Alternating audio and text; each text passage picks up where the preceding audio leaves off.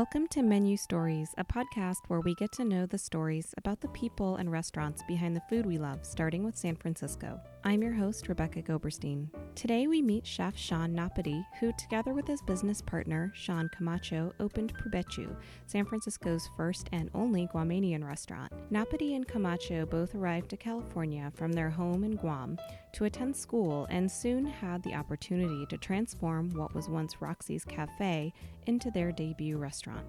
As the only place offering Guam cuisine in the city that houses more restaurants per capita than any other in the US, Napati and Camacho are committed to representing the best Guam has to offer, and they're obsessed with uncovering the origins of the flavors found in the food they grew up eating. the native, the Chamorro people. You know, no one ever recorded what they were doing or what they were cooking. And Magellan introduced uh, religion, spices, and then the war happened. Through that, the uh, Japanese took over the island. And then after that was, you know, America. So if I were to explain it, heavy Spanish flavors, Japanese influence through the eyes of Americano. Let's have a listen. So we are here with Chef Sean Napati at Prubechu. Thanks for joining us. Oh, thanks for having me. In your own words, can you describe what Prubechu is? First off, it's a team effort. It, it takes a team, to, you know, to build Prubechu. It's our, it's our home away from home. You know, it's like it's hard to consider it as a job. Yeah, it's it's our home away from home. Uh, we feel, I don't know, I feel really comfortable here. I don't feel like I'm being rushed. I just, like you just said, just like do what you want to do, I guess. But in Prubechu way, or in the Guam style. When you say our home, who's whose home? Um, I just pertain to me and Sean, my partner Sean, and um, you know the people from Guam, like, because this is this is the only restaurant in the city, or almost the Bay Area, like the entire Bay Area. But there's some small ones like in Vallejo or whatnot. But this is we consider like, you know, just living here 12 years is just there was no Chamorro restaurant that we could go to, you know, especially me being in the industry or we're all in the industry and not, you know, our friends asking us, hey, where's a Chamorro, you know, where's a restaurant of your cuisine? We're like, there's none. Yeah. What's tomorrow? Chamorro is the uh, the people, the people of Guam, the the native people. Mm-hmm. Chamorro is also the culture um, of the island of Guam and the people. So it sounds like um, Prubechu is a little bit more than a restaurant. It's Yeah, it's. Um, I almost the dream is almost to make it a institution, if you will, for Guam, Guam style cuisine. You know, mm-hmm. just because people get misdirected when they you know interpret Chamorro food. Um, people normally label it as uh, barbecue and red rice. That's the first perception of Guamanian food, and it just it kind of bothered me just because there's more than uh, red rice and barbecue. So here at Prubechu, we don't really do barbecue. I think we just do that to piss people off. and to Joe, just to like kind of show them, you know, there's more to Chamorro food than red rice and barbecue. You know, Why do you think it is that? Well, first, I don't think that many people even know what Guamanian food that's true. is at all. So, why do you think it is that this is the only Guamanian restaurant in San Francisco in the Bay Area? And why do you think, for those who do have an idea of Guamanian food, why do you think that they think it's just barbecue and red rice? So we'll start the red rice barbecue. It's the food that people do like it's fiesta food, kind of bringing people together. Like that's like kind of fiesta. But then that's like it's very comforting. That's I think that's the word right there. It's very comforting. yeah. Uh, you know, it's it's really tasty, but it's it's like ingrained. Like our diet, our staple is just like meat, rice, and very little vegetables. Uh-huh. So that's why I say like people like, oh, you got a good, you know, oh, you're from Guam, blah blah blah. You guys got good red rice and barbecue. Yeah, yeah. And that's, I mean, I, I, I can think, can vouch that I'm not the only one that kind of hears that kind of thing, you know? But that's what kind of made me even push more to open this restaurant and to show, you know, the world that there's more than, you know, or that Guam has an interesting cuisine and um, that we have a lot to offer and to showcase. so maybe we can jump into the food. So so how how would you describe the food? So what what is it aside from the the misperception of Red red, rice rice, and barbecue? Yeah, red rice and barbecue. Um, so you just gotta take it back to the colonial days. Guam has been through these different colonial times. Uh, we'll start off with the native, the Chamorro people. You know, no one ever recorded what they were doing or what they were cooking until the Spaniards came, which we call the New World, right? And that was through um, Ferdinand Magellan. Magellan introduced uh, religion, different techniques, Different cooking techniques. different cooking techniques, traded spices. You know, uh, introduced a lot of the um, you know the Spaniard made a big influence on the island. So it's like just taking over the um, Spanish time, and then the war happened. You know. Um, through that, the uh, Japanese took over the island. So at one or three or four years, um, Guam was just under Japanese occupancy. So that's I mean, you know, people were like in um, camps, like Wow. they had they couldn't speak the Chamorro language. Uh, they had to learn Japanese. So that was a big like punch to the culture, the people there. And then after that was, you know, America. That's when we got introduced with all these Americanized like canned foods like spam. That's why mm-hmm. spam is so huge, corned beef. Mm-hmm. But then at one point there was like Germans there, but they weren't there so long. Mm-hmm. So if you just take the Spaniards, Spanish, Japanese, and American. So those are like the three like huge influence on the island and its cuisine. So everything we just everything just kind of like you know adapts through through time and and through food. So if I were to explain it, uh, Guam would be like a um, Spanish heavy Spanish flavors, uh, Japanese influence through the eyes of Americano. You know, so that's what that's what we kind I of. I mean, that's our like our niche, you know. Like you wouldn't. I mean, the closest thing would be like Peru. You know, Peru has a big Latin flavor profile, and then they have the Japanese influence. So it's kind of like that, but then we have that American kind of take. That's me describing our food through pastime. You know, through through our history and what the island's seen and gone through Right. and what we were raised on. Like we, I wasn't there in that those times. You know, I just kind of, as me, just like yeah, just me like kind of cooking. I, I kind of like see it. You know, I you know you, we studied like when Ferdinand Magellan arrived. And then the Japanese, you know, going through school, and they're like, and then now that we're older, like that makes so much sense, you know, on why we use this dish, why we use achote, why we use uh, turmeric, you know, like how did these how did all of these spices get to Guam? You know, and it was through that big trades between like India, because Guam was like a stop, so they would just like trade off spices for alcohol or whatnot. That's I think that's the picture that we look at here at Prubechu to to make our menu, you know, to design our menu. We go back into time and then we kind of like put them together. Yeah. Taking a classic dish, a super classic dish, but we know it tastes horrible because there wasn't much technique. But now, now there's so much technique. We just take that classic and then we just put a super like modern spin. You know, for example, is like um, this thing called matzizas. It's a like chicken sausage or a farce. Traditionally, they would just stuff it in its own neck. Um, grind chicken, stuff it in its own neck, mix it with like mint and seasonings. But here we we kind of take a different step. We like add nuances to to that dish, like grind some of the neck bones to give it that extra kind of earthy ch- poultry flavor. Mm-hmm. Instead of using the chicken neck, we'll wrap it in banana leaf to give it that kind of really earthy flavor, mm-hmm. and then we'll steam it really hard in coconut milk. So we hmm. just take a lot, you know, just taking that classic and then kind of modernizing it, if you will. I think it's really impressive that you're so aware of the origins of a lot of the flavors and spices. I mean, you have to, you know, because like we'll just be lost. Yeah. it'll be like lost cooking, and it just sucks when you don't have a direction or yeah, the roots. yeah, the roots. Like, that's a good word, but like you wouldn't have like you, you couldn't stand behind that dish that you made, you know. Mm-hmm. And like for every dish that we make, especially on the tasting menu, like we can stand behind it, and like what gave us that inspiration, you know, and how did we come about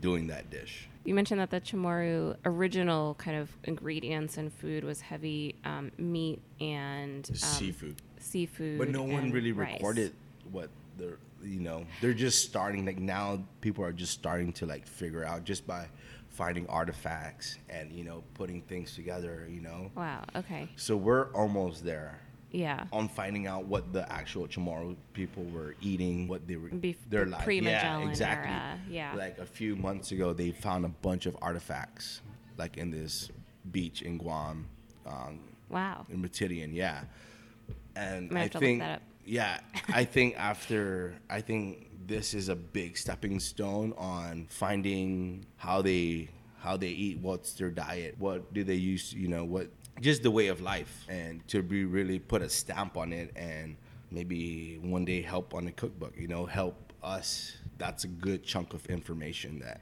we could use, or the people of Guam and the Chamorro people can use. You know? Yeah. Were you raised in Guam yourself? Yes. Uh, my partner and I were born and raised in Guam. Went to school, graduated, and then we just both moved out here for school. He went for he went for college, and then I just came out here for cooking school, culinary school at the old CCA. When did you first decide to go to cooking school? Were you already in f- into food when you were in Guam before Just you came yeah, here? growing growing up in Guam, it's just like you're surrounded with it. You know, like everything surrounds like a party. I, I don't like calling it a party. It's like some kind of event. You know.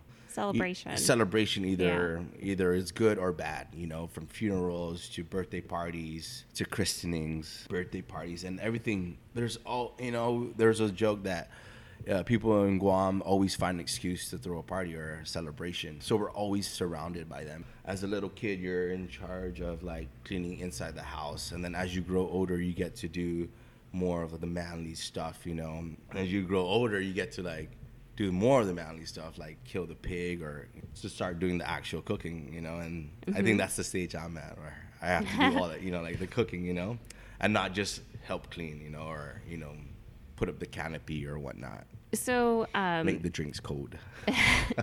can you talk a little bit more about what's considered manly versus like what are traditionally more female roles in a typical Guamanian household? Because it sounds like almost the men are responsible Almost- for cooking. Uh, no, no, not really. I mean, it's like outside and inside. You Got know? it. The ladies do the inside job, which which is like also, I mean, a bunch of cooking. Mm-hmm. But the the guys get like, I'm talking like 10, 12, or like 20 years ago. Yeah, like, yeah, yeah. Like cleaning of the the pig, that'll be a big one. Mm-hmm. You know, those are the days I remember. Like there'll be, you know, oh, we're killing the pig today for the party tonight. All the uncles and you know all your cousins just come and just hang out. You know, but not Right. they, you don't just hang out. Your un- your dads and your uncles put you to work. You Right, know? right.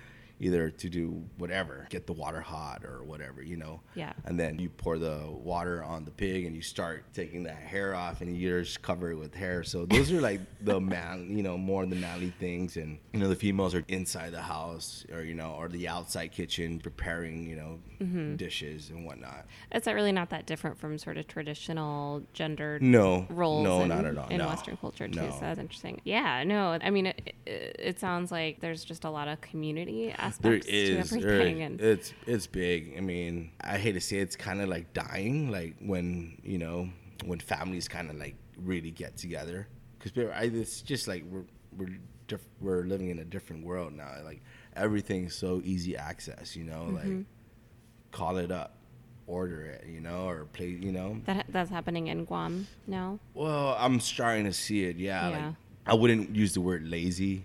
You mm-hmm. know, people probably just like, don't have time. They're just so busy, has busy schedules. You know, so much going on. So I'll speak for my family. Like we're not, we don't do it like how we used to. Like mm-hmm. gather everybody and you know we do all the cooking ourselves. You know, we're, we won't bother. You know, won't cater anything or. Mm-hmm. So we're just. I don't. I, I don't see it as much as I used to when I was a kid. You know, a, a youngster. And do you go back frequently?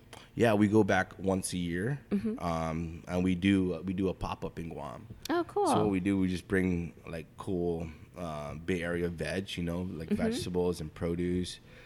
How do you get that from here to? um, It's Guam? it's a U.S. territory, so as long as all this, Okay. as long as it stays in the U.S. territory, the territory, Yeah. so it can come from San Francisco or Petaluma to Hawaii, Yeah. and then Guam. Wow. As long as it doesn't touch international land or whatnot, Huh. It's considered still United States. I guess it's, It's like if I were to bring it all the way down to San Diego. Yeah. know, right, right, right. it's I guess um uh, all, all let, let me tell you this all the produce and majority come from california to guam it's Mm-hmm. Right. so sad i mean there's people that are making moves on like you know farm to table kind of movement we're just starting to get there and we're just starting the wheels are starting to turn but in guam it's like majority of the produce take two weeks to come to guam in a container Wow. so by the time it gets to guam it's, not- almost shit you Yeah. know and it just like kills it. It kind of kills me when I see it at Mm-hmm. the produce. You're like, look at that cilantro. So tough, but you know, it's the new generation that are starting to get that the the wheels moving with that farm to table. And I, we saw it last year. There, we're we're going somewhere. There's a movement, and that's a good movement that we're seeing. People are just are starting to grasp it, like using local, you know, ingredients. It's good, you know. Because I imagine there's a lot of great tropical Yeah. vegetables that Yeah. organically, Mhm. naturally grow there. But so. the thing is, Guam has gets so many storms, typhoons. I kind of feel sorry for these farmers. You know, it's like Yeah. they spend like they're they work so hard, four months, five months to get like their crops going. Their crops are ready. They're about to like put it down, but then the storm comes and just like kills it. oh, that's awful. It is awful, and it's it's a battle. It's like a catch twenty two. You know, you grow these beautiful produce, but then you have like this storm that's coming in. We've been getting a storm like every year, Yeah. if not like back to back. You Yeah. know, so it's like it's hard. It's really hard, and I I know there's a group in Guam that are starting to do like hydroponic. I mean, that's a good. That's a you know better step than Because two it's weeks. protected, it's yeah, two weeks in the container. Yeah, know? yeah, exactly. Yeah, I was gonna ask how like a cilantro would grow um, there. I don't really know anything about growing cilantro, Hy- but I would guess, yeah. you know, so that makes a lot of sense. Controlled environment. Yeah. And I think people are starting to invest in that. This is Rebecca Goberstein, and you're listening to Menu Stories, a podcast where we get to know the stories about the people and restaurants behind the food we love. We'll be right back with Chef Sean Napati of Prubechu. When was the when did you realize that you actually wanted to cook for a living yourself? Um, honestly, like right out of high school, Yeah. I didn't I didn't get scouted for baseball. Were you Um, playing baseball in yeah, high I was school? playing baseball in high school. Uh, I didn't get scouted. Um, and then I tried to be like a professional bodyboarder.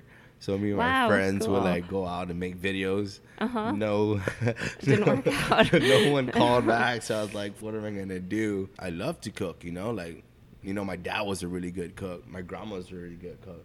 So I'm like, huh, I think I think I might have something, you know. Let me try it out. So then I saw I saw an ad on TV in Guam about the CCA, you know, like Wow. call. So I did that via from Guam calling out here, and then they're like, yeah, okay, yeah, you know, just just sign right here, sign your life away, Yeah. and uh, owe the rest of your life to us. Um, and then so I moved out here, and then the funny thing is, like, I didn't, you know, I was just straight from Guam. Like, yeah, you'll be living like, you know, down in the Tenderloin. That sounded cool. Tenderloin. You're going to culinary school, Tenderloin. Oh, Right. Wow, that's cool. Sounds like a kind Oh of yeah, there's a the tender. You'll be living in the Tenderloin. You'll be staying in a dorm. The federal buildings there, city hall, so it's nice and safe. So then, that's when I was like, man, this is it. And then, my first like slap on the ass was like when I started at La Folie. I had to, you know, adapt, adapt with all my colleagues that you know that I graduated with and that I was going to school with. You can't be lazy. I, mm, you gotta work hard, and that's and that's what you know kind of brought me where I'm at. That first that first smell in that in that kitchen at Folie, which is like, whoa, it smells different but really good and super like intense. It was just it was that it was that moment where like wow these guys are serious these guys are professional no one's like horse playing everyone's just focused on their job So how did the idea for Prubechu come about, and how did it begin? um so it was um prior to Prubechu it was um roxy's cafe This Um, location. yeah this location um i was partnering up with manny Poyo, who does the Palace and Coco Frio right now. We were just doing pop-ups and it was just doing 10 course, you know, just just having fun doing whatever whatever food that we know, mostly Italian, California, you know. and then um, he had the opportunity to open up the palace. So he, I was just left here by myself. I don't know. I, I don't know what to do. I never opened a restaurant or you know ran a restaurant. I just like we just took that gamble and we stuck with what we know is which is the Chamorro food. Uh, we stuck with our you know our culture on being hospitable and you know making people feel warm. So like, dude, I told Sean's like, we can do this. You know, like, are you are you ready for this?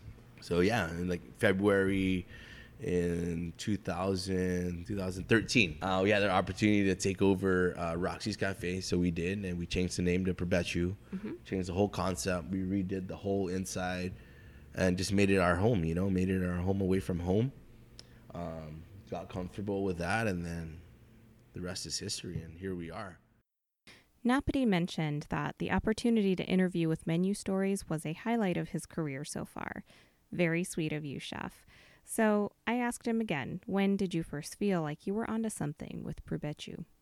We think we made it is when Michael Bauer came here and yeah, he was somebody us. to get it. I mean, it's like holy shit. Michael Bauer wrote Guam and wrote Chamorro on. Yeah, and know? I read that article. Yeah, he wrote it, so yeah. that was like huge. He never seen that word. He never seen that cuisine, you know. So that was kind of like a moment, you right. know.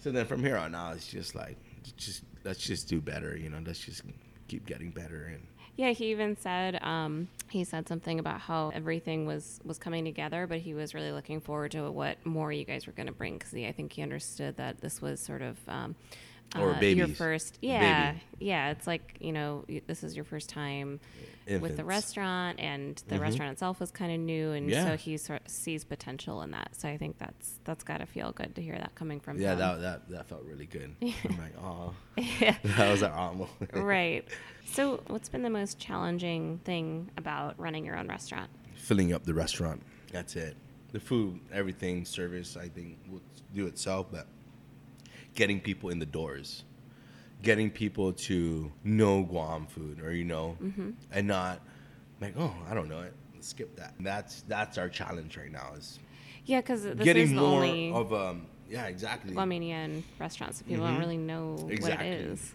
So that's the hard part. Yeah. And that's really hard right now. It's how to reach out and make a splash or how to how to make just how to bring people in. I mean, there's all these marketing tools and whatnot, but how would they grasp like, oh, I'm craving Guam food right now. Ooh, ooh, I'm craving barbecue right now. Ooh, I'm craving sushi. I want they're gonna be like, ooh, I'm craving that Guam food right now. You yeah. know what I mean? It's that's that's another chapter that we're still trying to work on and bring people in and share our culture and that that's the hard part so why don't you do a little ad so what what's uh so say so if for the people of san francisco what if they're what kind of flavors should they be thinking about and associating with with plum food? Um, earthy, smoky, little sweet, high in acid, fresh. Sounds delicious. What are the most popular dishes in the restaurant? Most popular. I don't like that question. Okay, sorry. what, what would you rather I ask? um, the tasting menu. Okay, what's what's the, the what's tasting, the tasting menu? menu? Uh, we offer five courses and we we do a lot of we we take that we take five courses. So we have fun in these five courses. So we take a lot of the super classic dishes and we modernize it. We we have fun with it you know? Mm-hmm. as long as it has all these elements of that classic dish how come and then we just add like little pizzazz, you know. We add a little perfume, I don't know, nice cologne. that shit will be good, you know. What are the what's on the tasting menu right now? Right now, we're doing a uh, warm shrimp brodo with uh, pickled mussels and sunchokes. So that's so that shrimp derives from a shrimp kadu, which is like a shrimp soup, but we just like keep keep that brothy element, keep that soup element in your mind. But then we just add mussels, nice pickled mussels for like this acid earthy sunchokes, fried sunchokes for some texture. But then we take the pills, we take the whole shrimp pills, and we just blend it all, pass it, and it gives it like a nice texture. And we and we add coconut milk, so we still keep all those. The, the flavor profile and what the dish is, but then we just kind of make it look pretty. that's another one. Um, the matsizas is on the tasting menus. That's the chicken, the chicken farce or chicken sausage that traditionally is wrapped in its own neck. Right. And it's But this one we stuff. I mean, we wrap it in banana leaf and we steam it in coconut milk, and we stuff it with like mint, fresh vegetables, um, sweet peppers. You know, another word that we like to say is like Guam style cuisine through the lens of California, because we use California um, Ingredients. ingredients, produce, and that's what like gives me another platform to add on to a dish. You know, is how can we add these awesome ingredients and produce to this classic dish? Yeah. you know and that's where it just all goes back to like how to how to match food or like how to pair food you know with different different ingredients putting different ingredients together and make them like harmonize you know So, last question. What's the most rewarding thing about having come how far you've come so far with Prubechu? well having a kid and owning a restaurant i think that's it you know i just had a kid uh, two months ago Congratulations. thank you so that's so just you, like, you have a totally free schedule, no pressure. Oh yeah, I wish. You know, you know, honestly, making my family happy. That's what it all comes down to. Making my island proud, doing it for my people, putting us out there. You know, putting us out on the map. Because Bauer's has never heard of Guam food, so it's like that's one of the things that putting Guam on the map on the food world. yeah, I think you're on your way. Thank you. And you know, one day have Michelin go to Guam and check out Guam food, Michelin stars. Well, thank you so much for taking the time to chat You're with welcome, us today. Rebecca. So, if you didn't know Guam's complicated culture, history, and flavors before, now you do, thanks to Sean Camacho and Chef Sean Napati. Prubechu is located on Mission Street in San Francisco's Mission District, just a few doors down from La Taqueria, which we featured on the fourth episode of our podcast. That's it for 2015. We're so grateful for your support and have had the best time getting to know the stories behind the first 18 restaurants featured on Menu Stories so far, along with the organization that supports them all, the Golden Gate Restaurant Association, whom we met in our very first episode. We'll be back in just a few weeks with episode 20, and we'll begin exploring restaurants in Oakland and the surrounding Bay Area, along with more of San Francisco's most culturally significant restaurants. Subscribe to Menu Stories on menustories.com so you can get the next episode delivered to your inbox. You can listen on our website, iTunes, and SoundCloud, and be sure to find us on Facebook, Twitter, Pinterest, and Instagram. Special thanks to Siska Silatonga, Menu Stories assistant editor producer, and Patrick Wong, our videographer. I'm your host and producer, Rebecca Goberstein, and until next year, happy holidays, happy new year, and happy eating.